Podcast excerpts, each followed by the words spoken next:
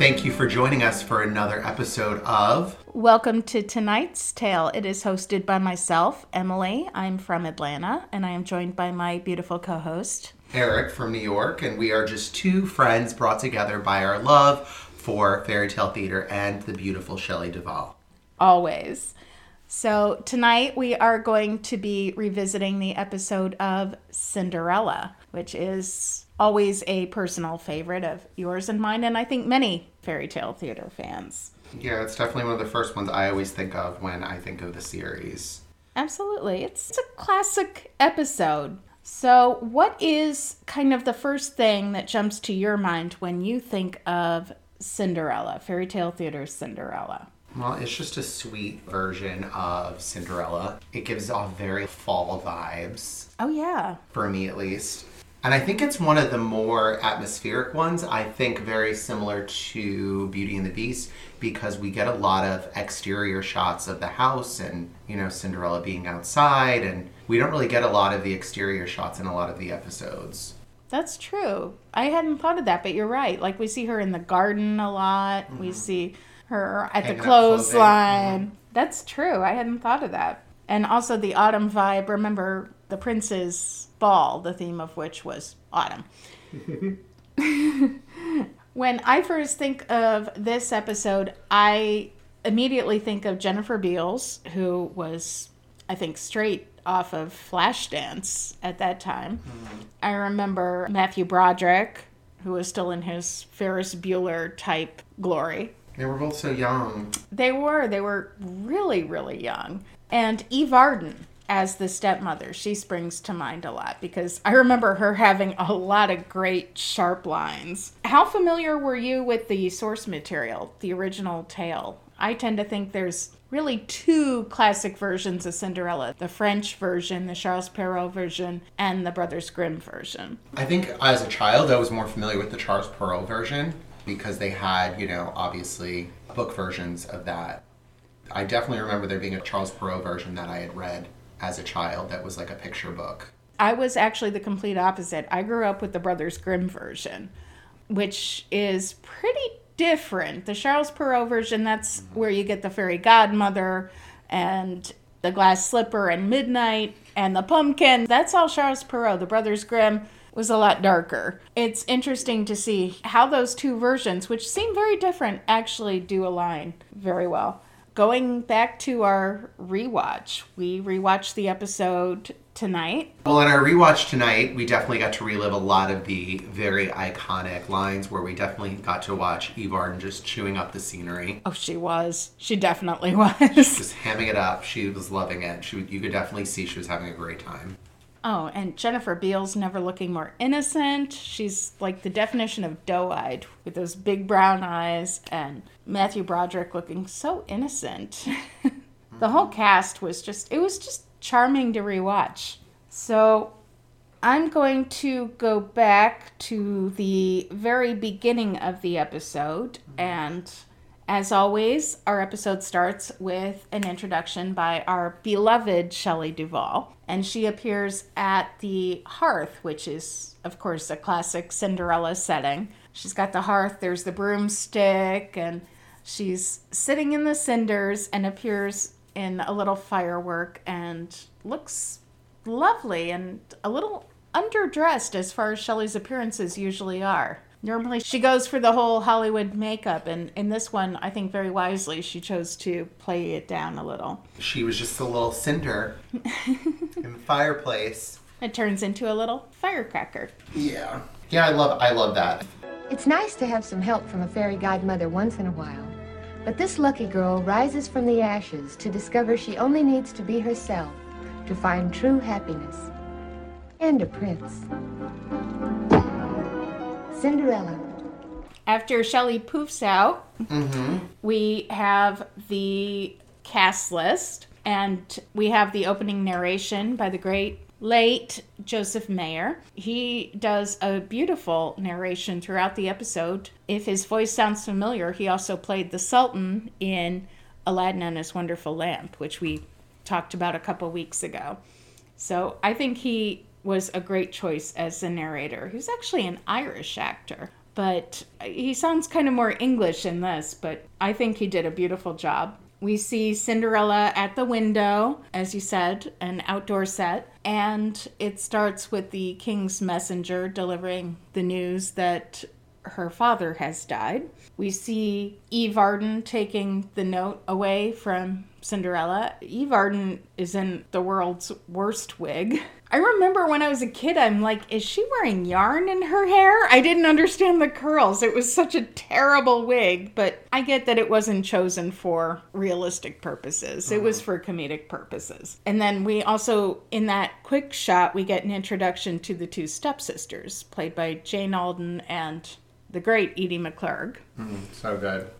And neither of them really have much lines in this, but they're hamming it up, and we get a very good feel for all four of those female characters. I mean, within like 30 seconds, we understand how each of these women operate. Oh, no! Oh! Mother! Oh, it's your stepfather! He's dead! So the stepmother, with the help of her two daughters, began immediate preparations for a most impressive funeral, making sure that all the right people would be in attendance. And over the top, beautifully over the top. Cinderella doesn't even have a line here. We don't hear Cinderella talk until the next scene.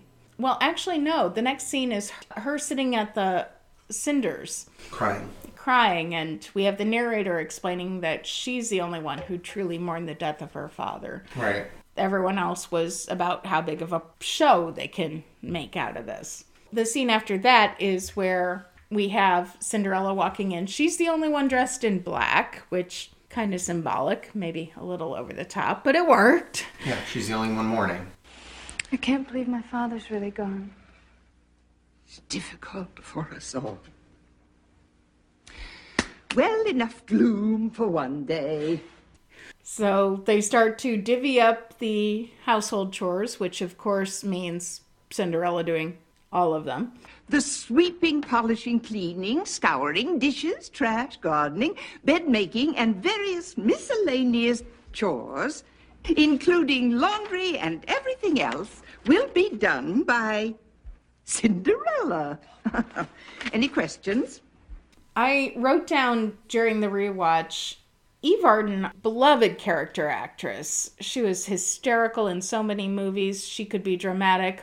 And I've seen so many of her performances, but when she was... The principal in Grease. That was what I wrote down. That was exactly what I wrote down. Because I was when she was dealing out all of Cinderella's chores, I'm going, out of all the roles I've seen her in, she is reminding me most of the principal in Grease. Mr. Nagarelli. I know. That was exactly the first role of hers that jumped to mind right there. And I will be in charge of being in charge. I love it. So funny.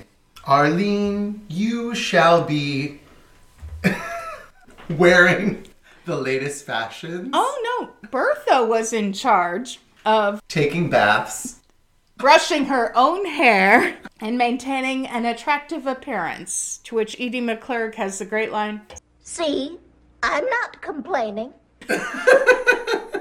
Then Arlene was in charge of relaxing, wearing fashionable clothing, and occasionally answering the door.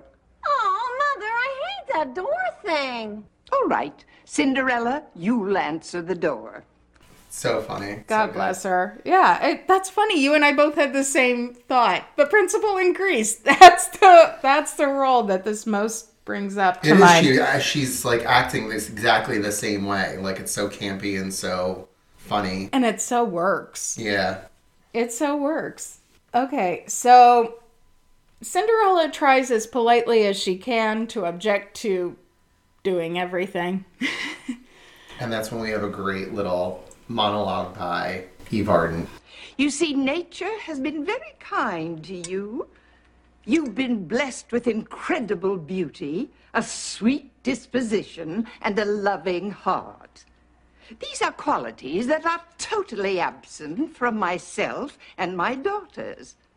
Therefore, in order to balance the scales of nature, which have been unfairly tipped in your favor, it is only right that we should treat you like dirt.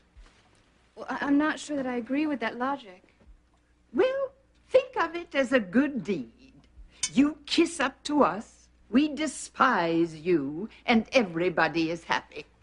But I'm not happy. Splendid. We then cut to a montage of Cinderella doing all the work. She's scrubbing the chimney. She's polishing the stepsister's shoes. She's hanging up the laundry. She's got that makeshift, like, vacuum that she's pumping. I know. That's a very strange contraption that she was doing. She's blowing dust everywhere. Then we have, after that montage, we cut to the stepsisters painting the most absurd painting. I've had some weird bonding projects with my sister, but I've never painted her holding grapes, making a fish face. Hey, you know what? They're bonding. I give them credit for sister bonding time. Yeah, that was just a hilarious visual gag. Cinderella, answer the door. Poor Arlene had to stop painting her sister making a fish face at grapes and walk all the way across the room to answer the door. And behind the door, we get the adorable Mark Blankfield in a cameo. Good day. My name is Edgar. Is Cinderella Belle? What's it to you? Well, you see, we went to school together many years ago, and I just got back into town and thought I'd stop by and surprise her. And he's charming and handsome, and he's there with flowers. He wanted to look her up, and I love this little addition. Cinderella did have a past. She did have men who were interested in her. You brought that up during our rewatch. Yeah, and it's almost like showing us that she is just being kept down by her stepsisters and stepmother by keeping her closed off from the world in that house, just keeping her there doing all the work and the housework and just making her feel like she's in dirty nothing. Exactly. And actually this character, I mean, first of all, it was a hilarious gag to have Mark Blankfield do that little cameo. And of course, we later see him again in a much bigger part in Jack and the Beanstalk, but anyway, it kind of does add some dimension to Cinderella's character. It's not that no one else appreciated her. It's that no one else could get to her. Yeah, she's not here. Yeah, she's dead. She died. No, it's horrible. And kudos to Mark because he plays it so straight. His jaw hits the floor. Oh, no. What a tragedy. I'm so sorry. Yeah. Well, we got over it. Bye. It slams the door. Always felt sorry for Edgar there. Always felt sorry for him. I don't know. What if Cinderella got with Edgar instead of the prince? What if that happened? He seemed to be a decent guy. She probably would have lived happily ever after with him, too. Yep. Anyway, that was an interesting... And I swear, I remember this. I don't remember it in the actual German fairy tale Aschenputtel, but I know that there is a version where stepsisters or someone is trying to keep the heroine away from suitors, and they just tell them she's dead. Might have been the original Beauty and the Beast. Maybe. The suitors would come back and they'd take the presents and just say she died. That's possible. That might be where that came from. I also wrote down about the costumes. So basically Cinderella's pink or purple. What would you call that, pink or purple? Pink. That was pink. Like a very dark pink. Well, it was pink covered in... Dirt, yeah. That's definitely a recycled costume from Little Red Riding Hood. Oh, yeah. That was the outfit that the wolf wears when he's trying to fool Little Red Riding Hood, that he's actually the grandmother. I think the grandmother wore it, too, but I think she did, yeah. I think... Who wore it better, Jennifer Beals or Malcolm McDowell? I think for different reasons. This one I'm going to give to Jennifer Beals, but Malcolm McDowell did make it his own. I'll give him that. And then we also see another recycled costume from the same episode. From Little Red Riding Hood is Mary's hood. Yeah, we see the Little Red Riding Hood. I think Arlene wears it to the ball. Arlene wears it to the ball as her like cape over her dress before she heads out. So I love that we see some of these costumes come back, which is... Now, before we have the stepsisters departing for the ball, we just had Edgar leave, and we have the advisor to the king, or Grand Duke. We're not quite sure what his title is, but he shows up to invite the stepsisters to the ball, and Edie McClurg has the classic line, "Would you like something to drink? Perhaps some ham?" I never understood that line when I was a kid. To this day, I still don't quite. Did she think ham was a drink? Tim Thomerson, he's the royal advisor. That's what they have him listed as. Royal advisor, okay. Mm-hmm. He's the second dude. He's the king's second dude, whatever you want to call him. He's looking real good. He was. He was looking quite handsome and very clearly scared of the stepsisters. Because they're all over him. They're all over him and... They're confusing drinks with ham, and I don't know. He's like, what? Where did I walk into? And he does his job. He invites them to Prince Henry's Autumn Ball, the theme of which is autumn. And guests will be entertained by the music of Arturo and his band of merry cellists. And if you haven't seen Arturo and his band of merry cellists, well, you haven't lived. Ah! And Arturo, fun fact, is played by Charlie Dell, who is in many episodes of Fairy Tale Theater. We see him pop up many times. Is he in Princess and the Pea? He's in Tale of the Frog Prince. He's in The Nightingale. He's in Princess and the Pea. Yeah, I remember him in Princess and the Pea. In Tale of the Frog Prince, Charlie Dell plays the page. Yeah, and he played... He goes, they brought you a gift. In The Nightingale, he's... I don't remember him in Nightingale. Yeah, Nightingale, he's the chef. When he comes in, he goes, stuffed with a goose, stuffed with a... Remember when he brings out the food for the emperor? Oh, vaguely. That's him. And then he's also in Princess and the Pea. Now, I remember him in Princess and the Pea. And in Princess and the Pea, he's the servant. Yeah, he held the royal handbook on his back. God, we know all these. It's so sad that we know all this. It's not sad. It means we're true fans. But all of these references you'll get later on in our podcast when we go to those episodes. Because we've seen them all. We've seen them all many, many, many, many, many times. We have them going to the ball. And it cuts to the stepsisters getting ready for the ball. And there's a very famous shot of Edie McClurg being laced into a corset. And I give so much props to Edie McClurg for allowing herself. She's a very lovely woman, and she is shot completely like a clown. And I give her real credit for that because... Who puts someone in a corset sitting down? That's a good point. That's a good point. Scarlet was holding a bedpost. Rose is holding a bedpost. Most women would be, most famous corset scenes from Gone with the Wind, Titanic, they're holding a bedpost standing up. Yeah, because you're lacing your waist back. You need to have, you're right. That's a very good point. They're obviously doing it for comedic effect, but oh my God, that's funny that you caught that. And she honestly is not that big. No, she's not. But the way they filmed her, and I mean, kudos to her for allowing herself to just be the clown. I love that. Lucille Ball was actually a beautiful, glamorous woman, and she had no problem with making a clown of herself. So I totally respect that. Now, we have the beautiful wisdom of Eve Arden. And remember, girls, don't act too smart. Men are intimidated by intelligent women. What do you mean intelligent? Oh, never mind. And Eve Arden takes a look at her two daughters and realizes this is not something she needs to worry about. She's like, never mind.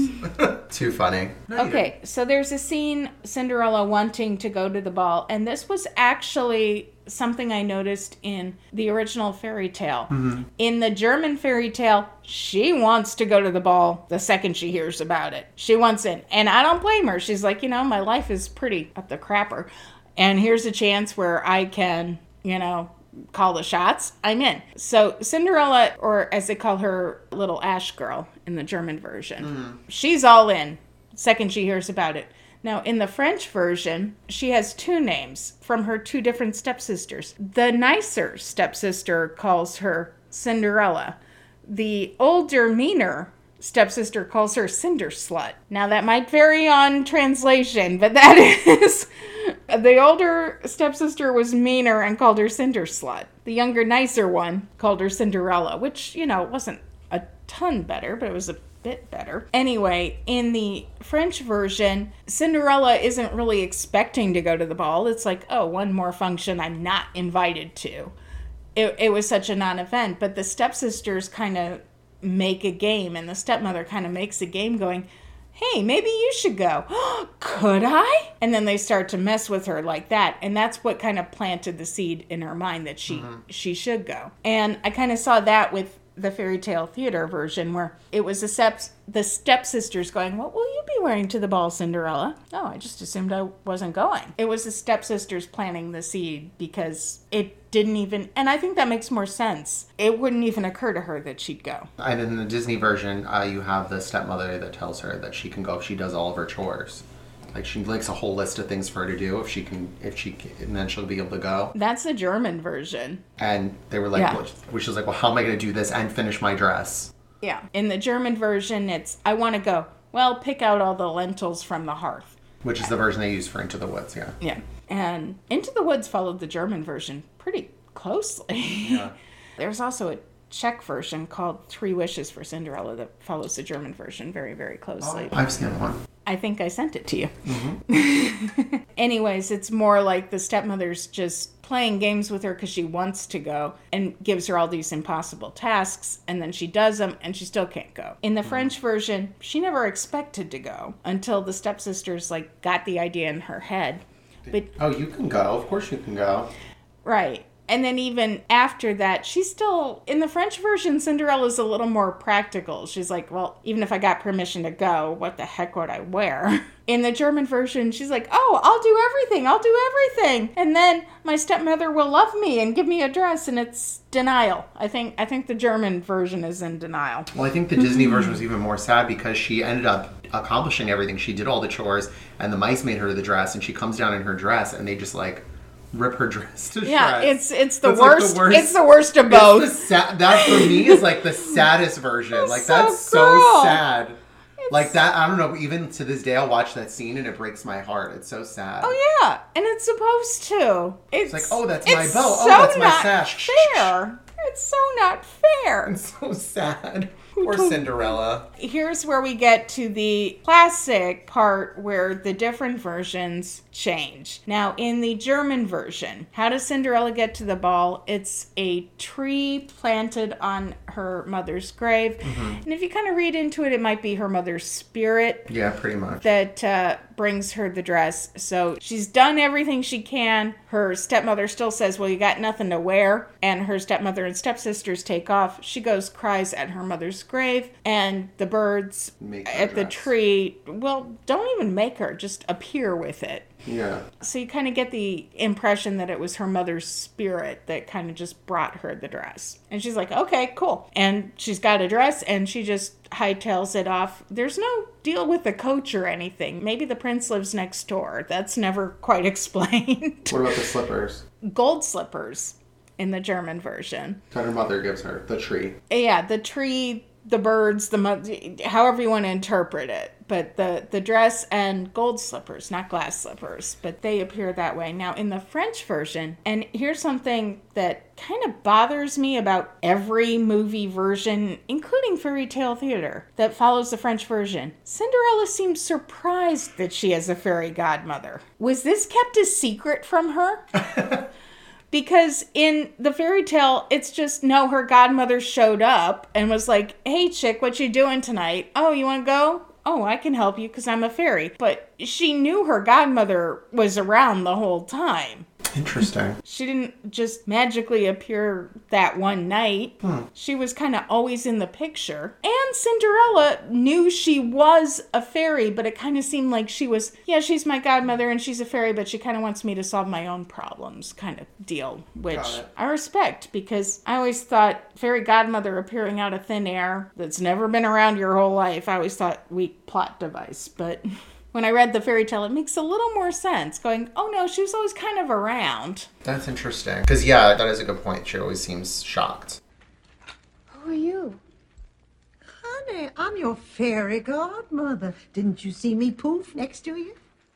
I didn't know I had a fairy godmother. Oh, most people don't. You see, we keep a very low profile.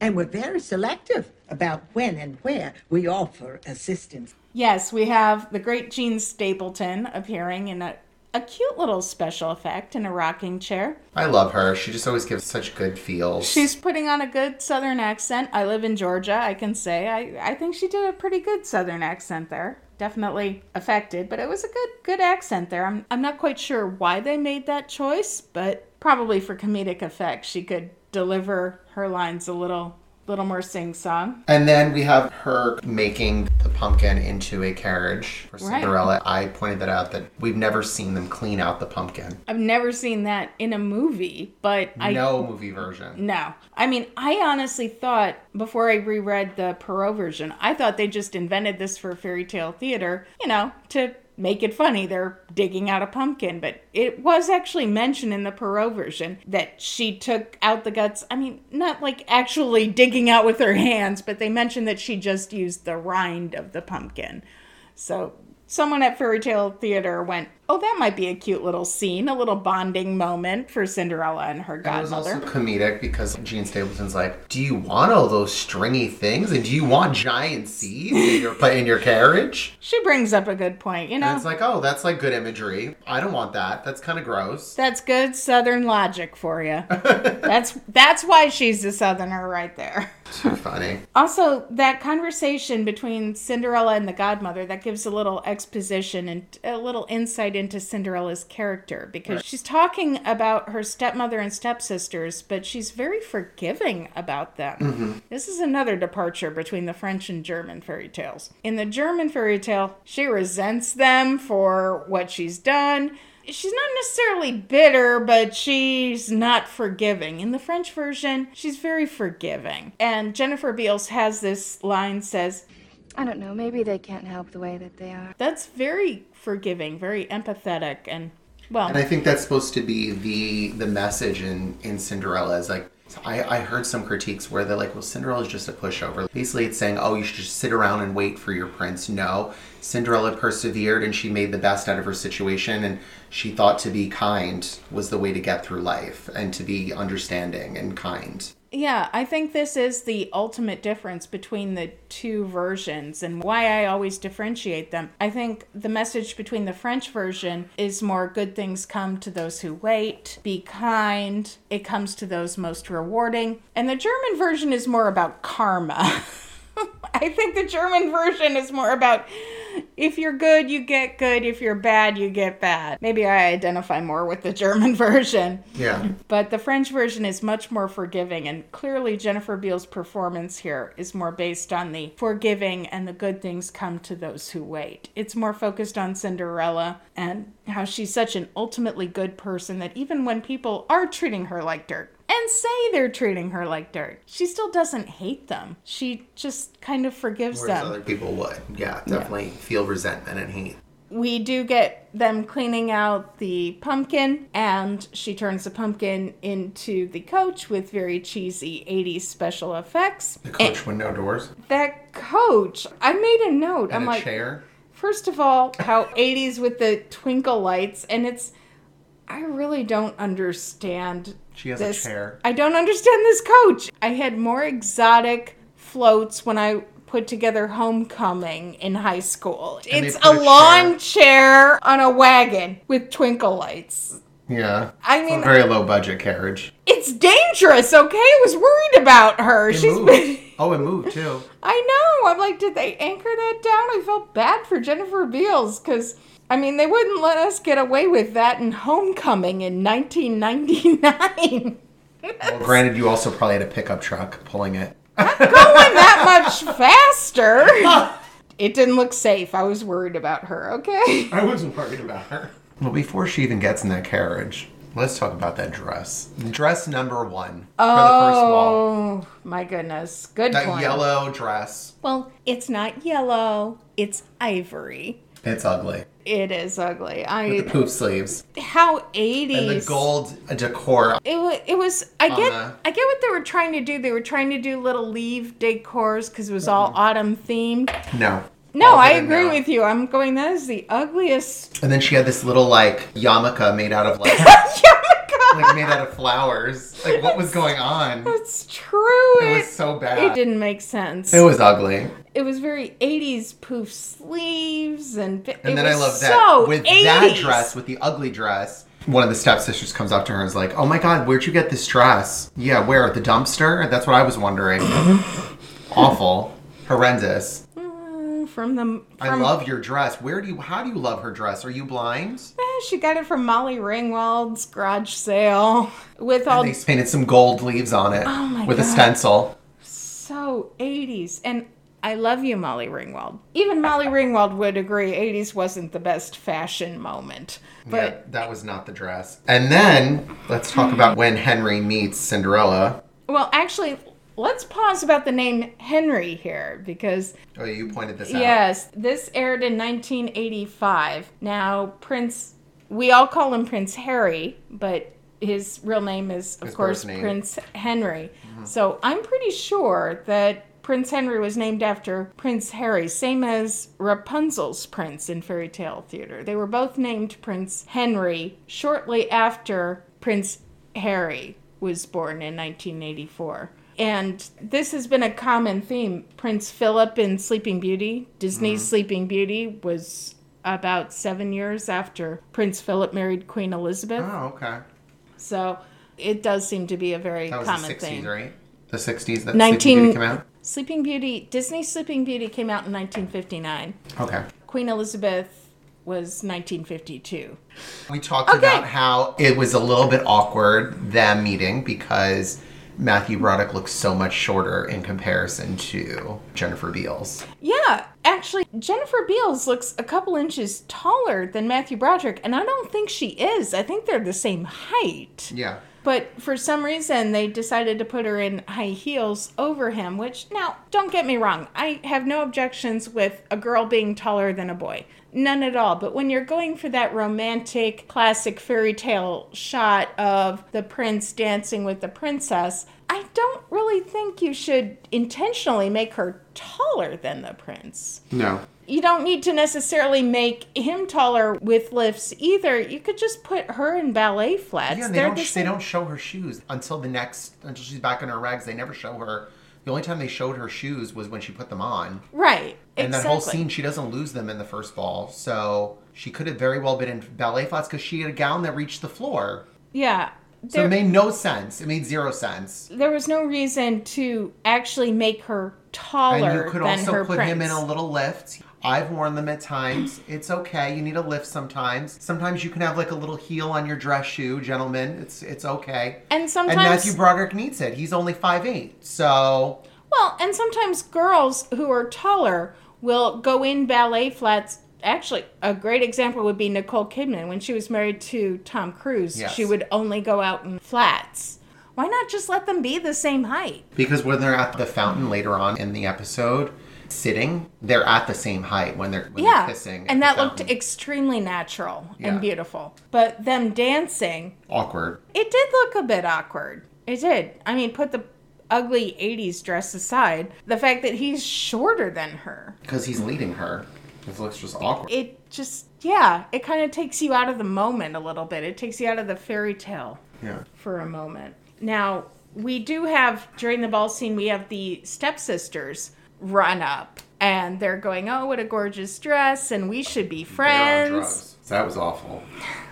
Well, it was obviously done... Something good in that punch. It was done for comedic effect, but in the original fairy tale, it was actually the opposite way. It was Cinderella went out of her way to talked to her stepsisters to bring them, I think it was lemons and oranges that the prince had given her. She wanted to share them with her stepsisters who, when you think about it, were the only other people she knew at that dance. Even though they didn't know her, she knew them. So she kind of went out of her way to be nice to them. And they're like, oh, the princess is being nice to me. It again goes to the French version, which is Cinderella wants to be friends with everyone, even if they have not been nice to her. She's a total angel. You know something? You could come over to our house and visit sometime. Yeah, we could get to be best friends. That would be nice. And you could come too. Of course. Most obnoxious woman I've ever met. Oh, let's go tell Mother. He calls them obnoxious. He goes, those are the most terrifying women I've ever seen in my life. Yeah. We get a cute little moment from a bit actor playing Alfred. Oh, God, love that. Clearly doing a Ted Danson Cheers type vibe. Like drunk last call kind of character. No, but his hair and the way he was walking, I totally got early Ted Danson. David McCharen. Okay. He was in Popeye with with Shelley and Robin and... Hello, lonely maiden. Quite a bash, huh? Name's Alfred. I'm very famous. Can I help you? Nah. Oh, she's with you. Oh, I didn't know. Disappear, Alfred. Okay. He was wonderful in that little bit part. Quite a few of her episodes, she brought him in, I guess. Yeah, I thought he was in a couple Faerie Tale Theatre episodes. But we're going to keep an eye for David McCharen. And he's been actually in 9 episodes altogether. So he was in The Prince and the Pea, Thumbelina, The Boy Left Home, Snow Queen, Puss in Boots, Princess Who Never Laughed, Dancing Princesses. He's been in quite a few. Okay, so we're going to keep an eye out for him in our upcoming episodes. Okay, we have to watch out for him because he's a little, even that little bit, he's a bit of a scene sealer. He only had 2-3 lines, but everyone remembers him. So he did a great job, and I guess he must have been a friend of Shelley's. I normally don't recognize bit players, but this guy, for his, 3 lines, we both remember, we're talking about him almost 40 years later, so... Kudos to you. Yeah, he did steal that little scene right there. He absolutely did. We move on. Cinderella and her prince have their dance. Midnight, which is only in the French version, as I recall. In the German version, she just is ready to leave and wants to leave so she can beat her stepmother home. Oh, she doesn't have a deadline? No, she just wants to beat her stepmother home. Oh, that's smart. But anyway, in the French version, it's midnight. So they danced... She runs away. She does get home. She changes. Her godmother's waiting for her. And she wants to know the tea. She wants to be like, what happened? Exactly. And I love Cinderella's response because she sounded just like me when I was in high school. And she has this great, oh, fairy godmother, I had the most wonderful night of my life. Well, don't just stand there swoon and tell me all about it. Well, I walked in. And everyone stopped and stared at me. And the prince, he was so handsome. And he was by my side all night. And we danced, and we talked, and we had melon balls. And I really liked the prince a lot. A lot of how Cinderella is written is like she's a high school girl. It's very much first love. Because I think she's supposed to be. She's supposed to be a teenager, right? Yes, exactly. This has actually come up a couple of times with fairy tale theater. The actors were much older than the characters they portrayed, and sometimes it comes across, some people say a little ridiculous, but I'd say it's kind of charming. But yes, Jennifer Beals was clearly in her mid-20s, and she's playing about 16. That kind of works. It makes more sense once you see Dennis Christopher as Jack and the Beanstalk or Tatum O'Neal as Goldilocks, and they're playing much younger than they really were. Yeah, but this works. It does work. It's just... She's got that whole, innocence about her. That's how... It's kind of how fairy tale theater went. They just cast the adult actors and had them act younger. I don't remember them casting children outside of Hansel and Gretel. No. So... Yeah, no. That was the only children episode, yeah. Yeah, at least the only one that jumps to mind. Well, you have the child in Pied Piper. He was a child. Right, but okay, there were some supporting characters. Yeah, but not main characters. Yeah. Hansel and Gretel is the only one I can really think of where they actually cast a child actor. The rest, they just cast adult actors acting as children, and that's clearly what they were doing with Cinderella here. As Pinocchio. And you clearly have Jennifer Beals and Matthew Broderick acting as if they're about 10 years younger than they actually were. But it works because they're very like sin and they're committed. Yeah. They are totally committed, and you can kind of buy it that they'd both be so sheltered. The prince would be sheltered in his castle, and Cinderella was clearly sheltered. It works. So our next scene, we have the king, played by the late, great James Noble, who stole every scene he was in. He was wonderful as the king. With his bottle of liquor that he's carrying around. During our rewatch, I went, I never noticed that he was carrying around a bottle of liquor. I love that. I mean, he was clearly playing it drunk. Oh, I hate him, too. About 5-10 minutes of that chit-chat, yakety-yak. I'm gone. I go off to the kitchen, sniff a little brandy. Have you ever talked to that chef, Jacques? He's a heck of a nice guy. Love that. You know, the prince is, like, crying because he, like, can't... He just lost the love of his life, he feels like. Okay, we've got the heartbroken prince, and, I mean, it's just... It's such a cute moment. We've got the heartbroken prince. He met the love of his life. She ran away. We got his tipsy father, and you know what? He might be tipsy, but he is calling it out. Old hard-to-get play. He's calling it out. He's actually extremely wise. Well, you know, she likes to come to parties. Throw another party. Let's have another ball. So, actually, he's the brains behind it. So... Henry agrees and says, prepare the melon balls. And they agree they will do another ball next week because the king's tired. I love that he's like, oh, keep the decorations because I will save a little money. He's a cheapskate. I love that. The king's a cheapskate. Good for him. Save the taxpayers' money. So that's great. So then we get, I guess they just jump ahead to the next ball. They don't even like waste any time really. Yeah, not really. Oh, should we talk about the ballroom set? Oh, yeah, you love that. Oh, I love it because it's very clearly recycled or will be recycled. I'm not sure which came first. I think Dancing Princesses came later. It came later. It's one of the last episodes. Right, but Cinderella and Dancing Princesses clearly have the same ballroom. They just, in Cinderella, they had the steps going down, and Dancing Princesses, they had the steps going up. But the same minimalist sets. With the drapes. With the drapes and the little flower arrangements in between the columns. I mean, very clearly. We cut to Cinderella back at her house. The second ball is in full swing, and she's going, please, where are you when I really need you? And she shows up. Where is your faith? Cinderella's on top of it this time. She's got the pumpkin already carved out. She's got the rat and the mice all in little cages. I admire this. This shows she's a go-getter.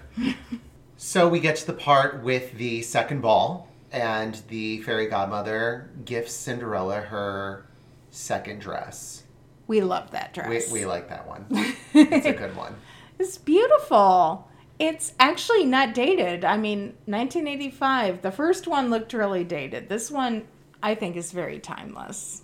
Yeah, and she's pretty, and she's in white, and it's, like, flowery, and it's really pretty. It was beautiful. And we have her going off on the same dangerous coach that I still feel nervous about. If I were Jennifer Beals, I wouldn't have felt great, just even in that little shot going forward. All at 12 feet. And her and the prince at this point are like dancing cheek to cheek. Well, before that, she arrives. He's waiting for her. Yeah, the king's like, you know, she might not show. Well, I'll be in the kitchen. I love the king. Hanging out with Jacques. Yeah, so Cinderella arrives and they're dancing cheek to cheek. And the father, and the king is bothering them. And he's like, are you going to introduce me? He's like, Father, we're dancing. Oh, he's like, well, I'm the king. You should introduce me. He's like... And Cinderella is the polite one here. And he's like, come back later, please. Like a very, like, teenager response. Like, Dad, leave us alone. The king's like, no need to get huffy about it. It's really cute. It's a cute little scene. And then I pointed this out to Emily, that scene very much, the following scene where they're at the fountain and they're kissing at the fountain is very reminiscent of the Disney version where they're at the fountain. Oh, 100%. And the moon. It was like an homage. Reflecting. Yeah, it's very much an homage to that. I thought the dialogue in that scene was kind of uncomfortable. Yeah, that was weird. Yeah, thank you. Thank you. I thought it was. It's supposed to be all romantic and everything, but... Do you know anything about kissing? Yes. I'm almost certain it has something to do with the lips. Like mine? Yes. They get very close together. Almost touching. Oh, no. Please. No one ever tried that line. That line will not work. No, I don't like it. It made me very uncomfortable. It was cringe. Thank you. We did not talk about this during our rewatch, but apparently neither of us liked it. I've never liked it. It's uncomfortable. Because they're really cute up until that interaction. That interaction's very cringe. It is. And I don't know who wrote it. That's not good. This is one time where I think the actors were all on point. The director was all on point. The music, well, I guess there wasn't music, but the art direction, the music was all cute. The waltz, that was cute. We liked it. But I'm saying that fountain scene, I don't think there was any music. I was singing it before to you. Yes, he was. Yes, he was. We like Cinderella's waltz. He serenades me sometimes. But anyway, that fountain scene. Awkward. I just have to lie that at the hands of the scriptwriter because it just seemed very juvenile dialogue. But even juvenile, I didn't talk that way when I was 16. I never said, do you know anything about kissing? It's just weird. It sounds like someone who's 45 thinks that's how 15-year-olds talk. And no, they don't. That's not how they talk. I think they were trying to make him. How was that? And she's like, it was nice. It was weird. No, please don't. It was uncomfortable. I'm uncomfortable. And I don't think it's cute. It's not. It was all directed to be charming and shy, but you know what? They should have just removed all the dialogue because the setting was there. The actors were there. It was the fountain, the moon, just had them kiss and exactly. Call it a night, and then she's leaving. Maybe add a little music in the background. That's how I would have done it. Yeah, the dialogue kind of actually takes me out of the moment. And I hated it. Yeah, we're in complete agreement. That fountain scene is kind of uncomfortable. So then at this point, Cinderella makes her exit because of course, midnight. At this time it's midnight. Of course, kind of convenient. And she darts for it and leaves behind her shoe, infamously. Well, first she runs through 3 different copies of the same set. Yeah, they just did takes of her running through the same set. Yeah, that ballroom set, they just changed the lighting and she ran through it 3 times. But I guess that's a palace. Get a cute... It's the palace, Emily. Use your imagination. It's the palace. The palace just has a bunch of empty ballrooms out front. I'm confused. Open ballrooms, open concept ballrooms where it's all open to the outside. Okay, I really want to see what this palace looks like because it just looks like a bunch of empty rooms. I don't understand. I'm confused. So she leaves and she leaves behind the shoe. And I love the joke. Like the king is like, you still don't know her name? What have you been calling her? Hey, you? Good point, actually. The king brings up a good point. Well, she left her shoe. He goes, well, it's most certainly not mine. Oh, that wasn't the king. That was the advisor. The advisor, yeah. Because he was going, have you been here? Well, actually, my prince, sir, he's... and he whispers, okay, so he had a little bit of a... So funny. And then he finds this glass shoe, and he's going, not mine. He said it a little too quickly. He goes, well, I think she left her shoe. He goes, well, it's most certainly not mine. I don't know. It might have been his dates. We never saw his date. And he's just like staring at the shoe where it's like right by his face. I'm like, is he going to smell it? Okay. Like, what's going on here? And in the French version, it's weird too. Because in the French version, he gets the shoe and he stares at it for hours. The ball is still going on and he's staring at a shoe. Everyone's going, oh, he's in love with her. And I'm going, he's got issues. Now, in the German version, the reason she leaves the shoe is because he saw her trying to escape, so he tarred the steps. And she got stuck. That's how she lost the shoe. Yeah, they do that in Into the Woods, too. Yeah, I love that. It makes more sense. In the French version, she just runs away and falls out of her shoe. That's kind of smart. He was trying to trap her there so she wouldn't run away again. This is one time where the German version makes more sense. But the French version, she just slips out of her shoe, which is what happens here. So the prince finds the shoe, and the fairy tale just stares at it for the rest of the night, which apparently the other ladies of the court find romantic. I find it disturbing. But he's got a foot fetish. Yeah, apparently. So then he goes on to making everyone try on the shoe. Yes, and that was the king's idea. And we pointed out there's this one lovely Asian lady in a geisha outfit. I know, and she's wearing the same exact outfit at both balls. And I'm going... And it's clearly not her. And he still makes her try on the shoe. I'm like, first of all, the prince is pretty thick that he clearly can't remember the face of the woman he's in love with, but... I'm not her race. Yeah, that's what I said during our rewatch. I'm like, is it too much to ask that he'd remember her race? But the irony is she was in this She's in the costume. Exact same dress! All three scenes. The first ball, the second ball, and the slipper trying scene. It on. She's in the same dress, and he still hasn't figured out that's not her. All the royals from the ball. They're all in their same gowns. That's true. It's like, no, it's not that girl with the green dress. No, I remember her. No, you don't? Do you have amnesia? You don't remember any of these people. It wasn't Nancy Lenahan. We saw Nancy Lenahan. Oh, we love her. She played the sister in Beauty and the Beast, and she played a fun lady at the ball. She showed up in the same dress. Henry talked to her in that dress, but no, let's have her try on the shoe. I've always thought the Prince and Cinderella was pretty thick, but this... Dumb. Yep. Oh, and we haven't even gotten to... when they try on the slippers, because that's when the German prince is really thick. Yeah, so explain about that. Explain about the differences, because we get to the scene where the stepsisters try on the slippers, so that's where the versions differ. Oh, definitely. Okay, and this is where a lot of people get uncomfortable about the German version, because the French version actually pretty much follows... Fairy Tale Theater follows the French version pretty closely. The German version is pretty brutal. We have the first stepsister. She gets to take the shoe into another room with her mother, which, first of all, I kind of wonder about that. And she can't quite get her foot in the shoe, so her mother says, just chop off your toe. Mm-hmm. I mean, you'll be carried around. Why not? You'll be carried around everywhere. She says that. You'll be carried around everywhere. You don't need your baby toe. Just chop off your toe.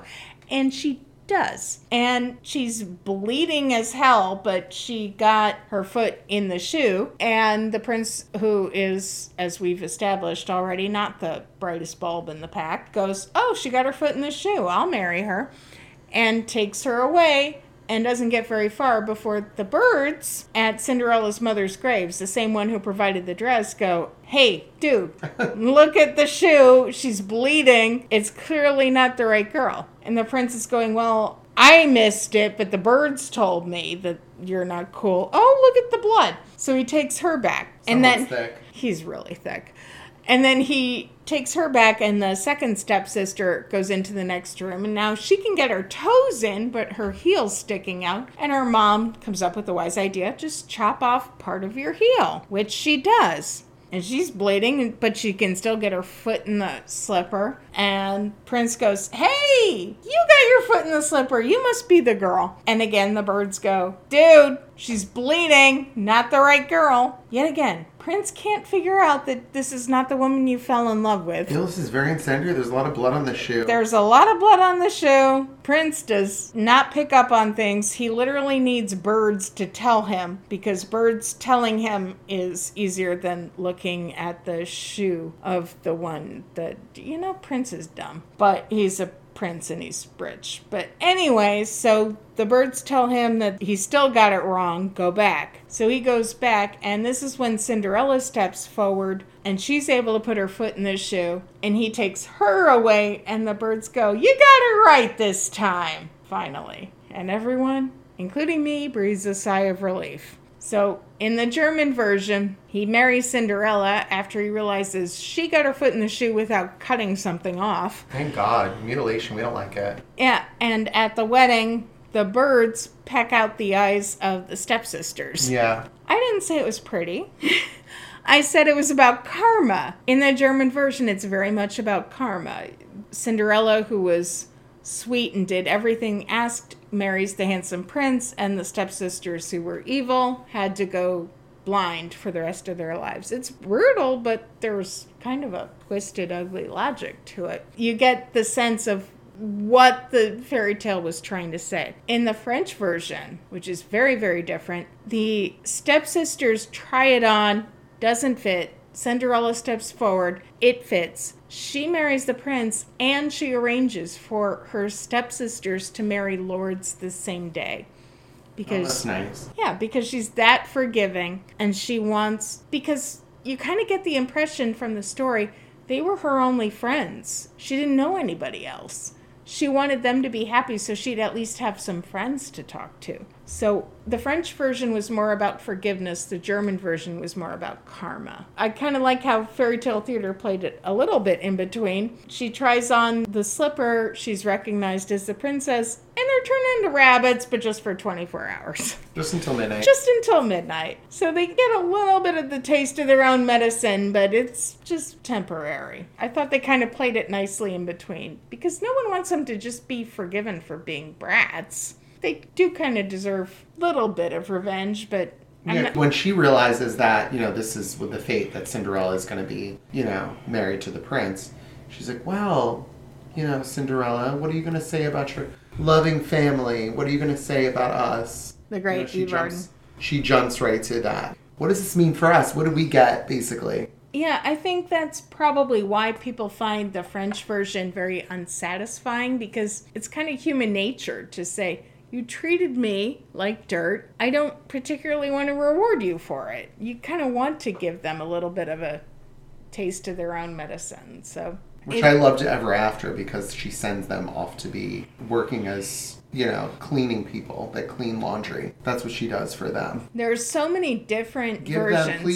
Please award them the courtesy that they've awarded me. Dear listeners, Eric is baiting me to talk about the musical Ever After, which I refuse to take that bait. We're not talking about that, travesty. We're talking about the masterpiece of the movie with Drew Barrymore. We unfortunately saw Ever After the musical. It never made it to Broadway, and it never will. It never will. We can explain it. We can explain in detail why it never will. To get back to what we were saying, there's so many different movie versions of Cinderella, and what happens to the stepmother and stepsisters really varies in every different version. And really she just refuses to talk to them. That's what happened in Rodgers and Hammerstein, Cinderella. She just refuses to talk to them ever again. They're trailing behind her carriage in Rodgers and Hammerstein. You know what I love? She's locked out of the gates. I love Rodgers and Hammerstein with Bernadette Peters. They're locked out of the gates. She tries to try on the slipper too, the stepmother. And they look at her like, are you kidding? By the great Bernadette Peters, who was our Sleeping Beauty. We love Bernadette Peters in Rodgers and Hammerstein Cinderella. We love Bernadette Peters, full stop. Yeah, she's the best. But anyways, it's interesting to see how all the different live action versions, even the cartoon versions, have treated how the stepmother and stepsisters were treated after Cinderella married the prince, because not many go as far as Brothers Grimm. Into the Woods went that far, where they were blind, and then they were carrying around canes with glasses. It was hysterical. But that's the only one I know that followed that. The rest of them... Disney didn't even tell you what happened. Disney didn't tell you, although they made sequels. They made sequels, so we kind of knew. Most of the other versions, either Cinderella didn't talk to them. Slipper in the Rose, she forgave them. I'm trying to remember some of the other versions. They all just vary. Yeah, some of them she turns them into servants like Ever After. Which I love that. I love that karma. Like, this is what you did to me. This is what I'm going to do to you. I'm going to make you into a servant. I'm trying to remember, like, even Ella Enchanted, I think she just let them live their lives. There's so many different versions out there, and I guess it kind of depends on how they frame the story with how they wanted their revenge. Yeah. But that's kind of a very interesting case study. Forgiveness or karma. It's interesting. I love that. And then, you know, I like this version. They just turn into rabbits until midnight. They just get a little bit of like, you know, let's shake them up a little bit. But I'm sure at the end, Cinderella's just going to... She'll let them go back to their... She'll let them do their best life. Whatever. I'm not sure she'd go as far as marrying them off to dukes. Or inviting them into the castle. Yeah, but... I doubt that. I doubt that too, because you want to forgive, but do you really want to forget? I guess that might be the ultimate theme. But it is all about kindness, like we said. Cinderella is showing that kindness, despite what you're given in life, if you're kind and you overcome your bad situations, you'll prevail. You'll get your happy ending. That's a good thing to remember. It's ultimately not the stepsister's story. It's Cinderella's. And she was a good person, and she looked after people, and she had a good heart, and she was ultimately rewarded. So what happened to the stepsisters? You can change it up. Oh, we forgot to talk about right when she gets back from the ball. And she has a whole monologue where she's talking at the fairy godmother. Oh. She's going, this is unfair that you did this to me. Now, I wish I had never met you. All of that. We skipped over that whole entire part. We did, and anyone who's ever had a broken heart can relate to that moment. Because she's thinking to herself, like, this is it. Like, this is the last time I'm going to see him. There are no more balls. I wish there had never been any magic. Yeah. Because I'd never know what I was missing. Yeah, that was a really heartbreaking moment. It was sad. It was pretty powerful. That was a one-person monologue by Jennifer Beals. And yeah. I sometimes forget. I will give Jennifer Beals a lot of credit here. She's one of those actresses that is so beautiful that we sometimes forget how talented she actually is. Mm-hmm. And it sometimes gets lost.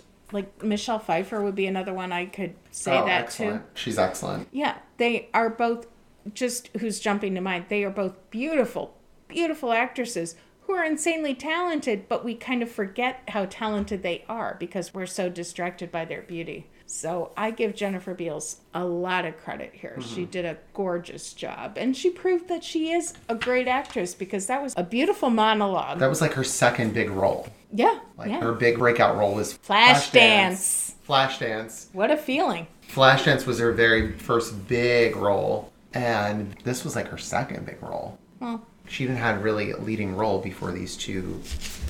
I'm not sure this was exactly a leading role, but she... It's a leading role. She's Cinderella. Well, okay. Just, I'm not sure it was that attention getting. I know she was in The Bride.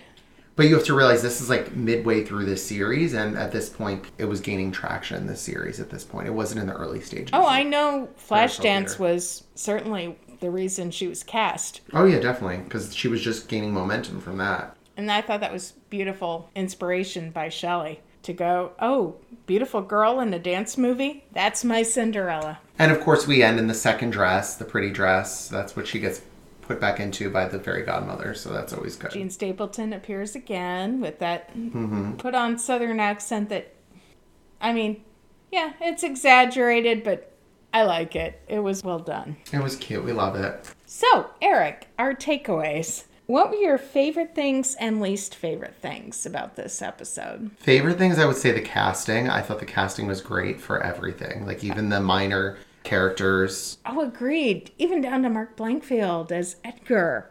Wasn't he adorable? I love that. I loved Nancy Lenahan. Oh, yeah. Her little cameo. And, of course, we loved David McCharen. And we loved James Noble. Eve Arden. I mean, the stepsisters. I mean, everyone was great. And don't forget our unseen hero, Joseph Maher, narrating the whole thing. He did such a great job. Yeah, throwback to Aladdin. Yeah, setting the tone. No, I completely agree with you. The casting was perfect. And least favorite things. That dress.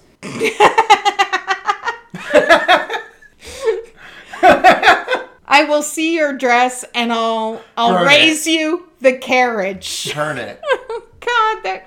Can we put it in the fireworks that they used? Oh, my God. Can we use it, put it in the pyrotechnics? And to be clear, we're talking about Dress Night 1. Dress Night 1. Because we both loved Dress Night 2. Night 2 was great. That yellow dress. I want to throw it away. It was ivory. It's trash. I want to throw it away. I hate it so much. If I'm least favorite thing, no pausing. It's that dress. See, I hate the dress with you. I'm right there with you, but the carriage with it's just you hate the carriage. It's a lawn chair. It's not a lawn chair. It's like your grandma's dining room chair. It's a lawn chair on a tractor bed with twinkle lights. It's wild.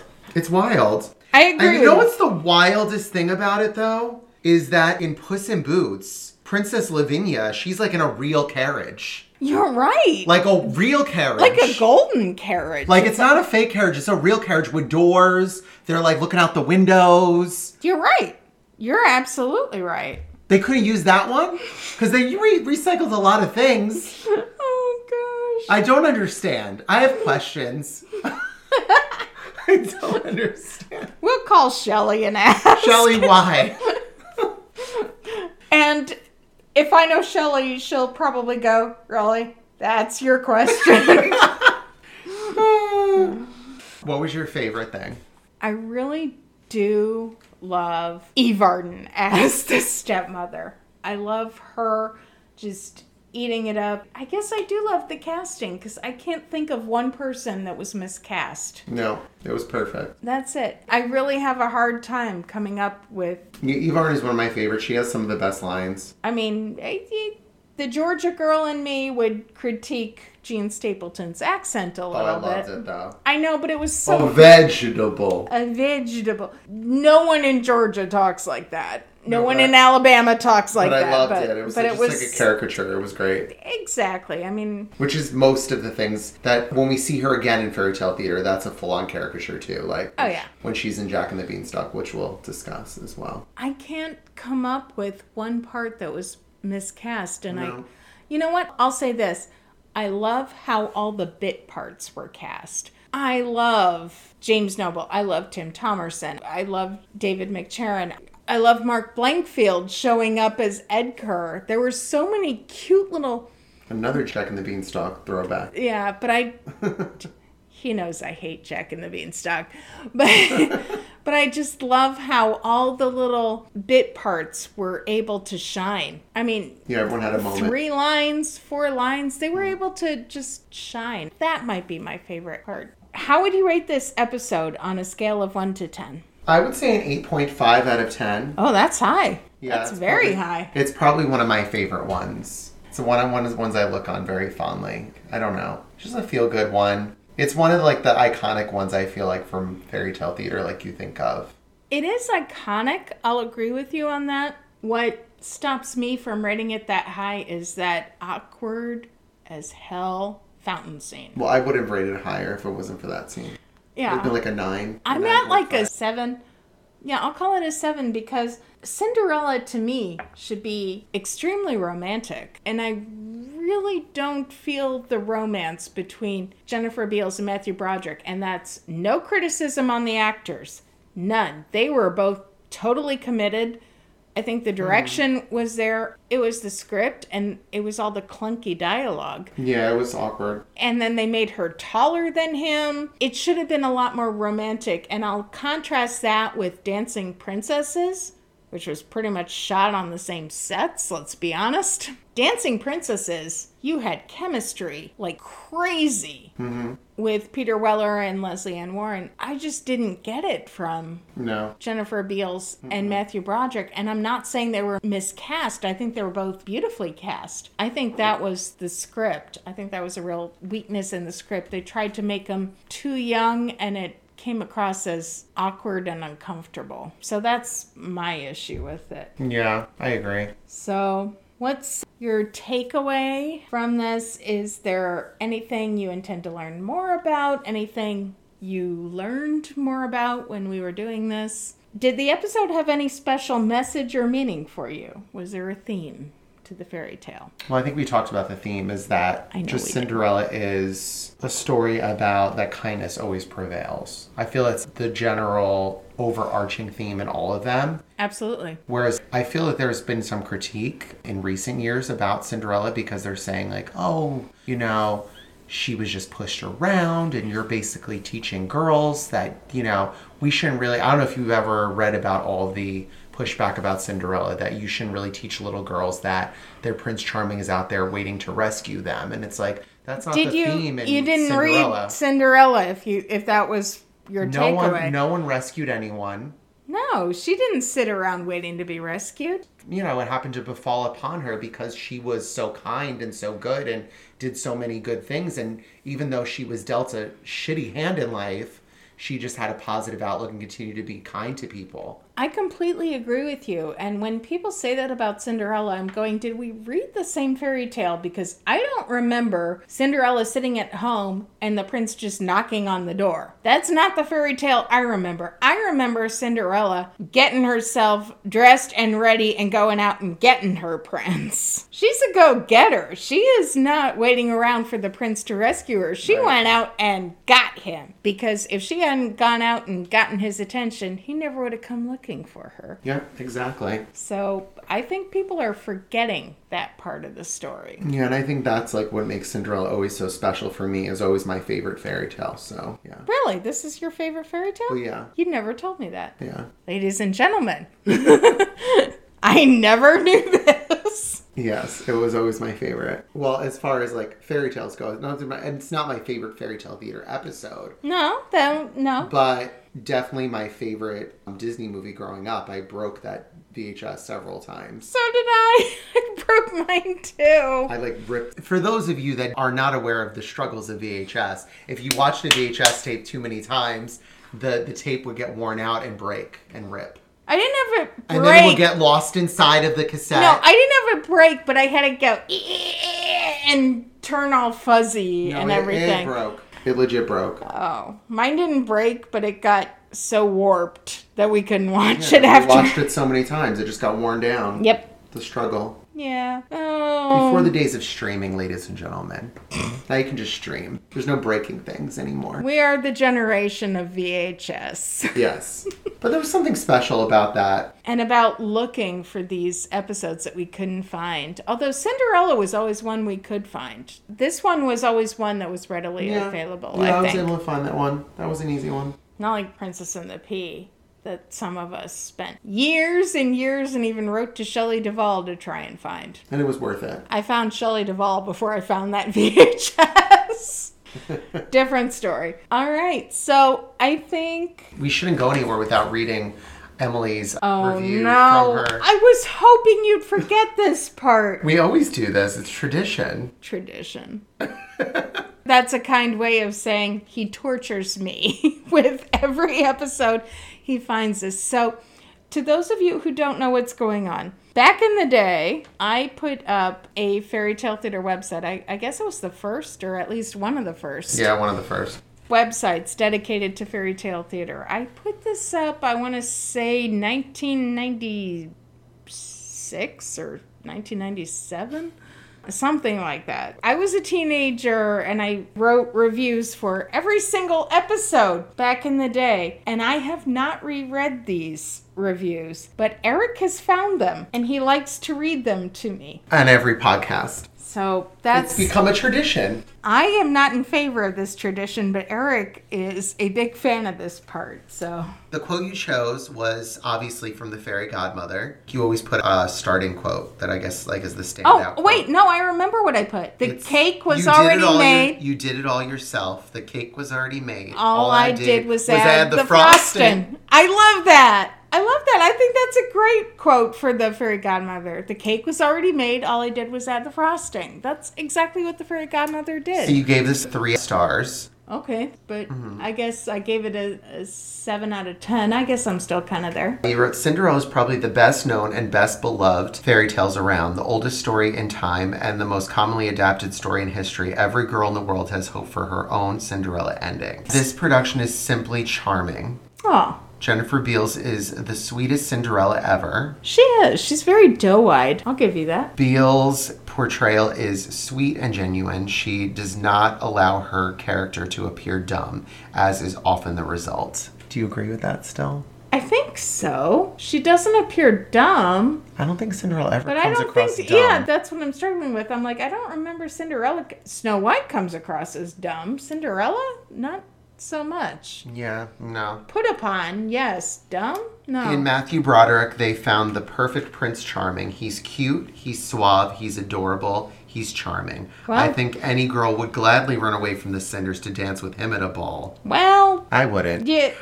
This production also benefits from having great comic supports. Jean Stapleton's Southern Lady Fairy Godmother and Eve Arden's crabby stepmother are the real scene stealers here. Edie McClurg also has a great time as one of the stepsisters. Costuming is great. Sets are top-notch. Okay, I'll change my mind on that one. And the music perfectly sets the tone to this winning piece. This production is a treat from beginning to end. Well, I stand behind most of that.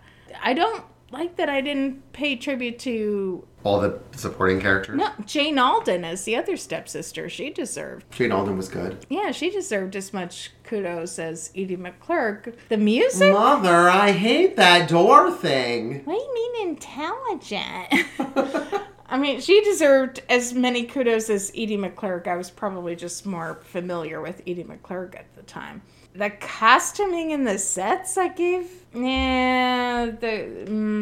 Costuming is great. Sets are top-notch. Uh-huh. Did I see the same coach that you saw? I guess you were kind back then. I think I was probably still swept in the magic. I also, keep in mind, this was over 20 years ago. That ivory dress wasn't as dated then as it is now. But I still say she was sitting on a lawn chair on a parade float. Yeah, that was rough. Actually, as far as my dated reviews go, I'm standing behind most of that. Yeah, that was pretty good. Except about wanting to run away to the ball with Matthew Broderick. Well, he was all right. And compared to other princes, we're going to get to hot princes, ladies and gentlemen. They're smoking princes out there. Oh, yeah. Oh, definitely. I'm not naming names, but Treat Williams, you know I'm thinking of you. Jeff Bridges. Treat Williams. Jeff Bridges. Treat Williams. Rex Smith wasn't too shabby, though, either. No, Rex Smith was great. That was good. Chris Reeve. Yeah, that was real good, too. And Shelley loved to put them all in tights, so we love that. And she talked him into it. So this has been our review of Cinderella. Thank you for joining us for Welcome to Tonight's Tale and our review of Cinderella. Again, my name is Emily. And my name is Eric. And they all lived happily ever after. And join us for tonight's tale when we review The Dancing Princesses. Thank you. Thank you and good night.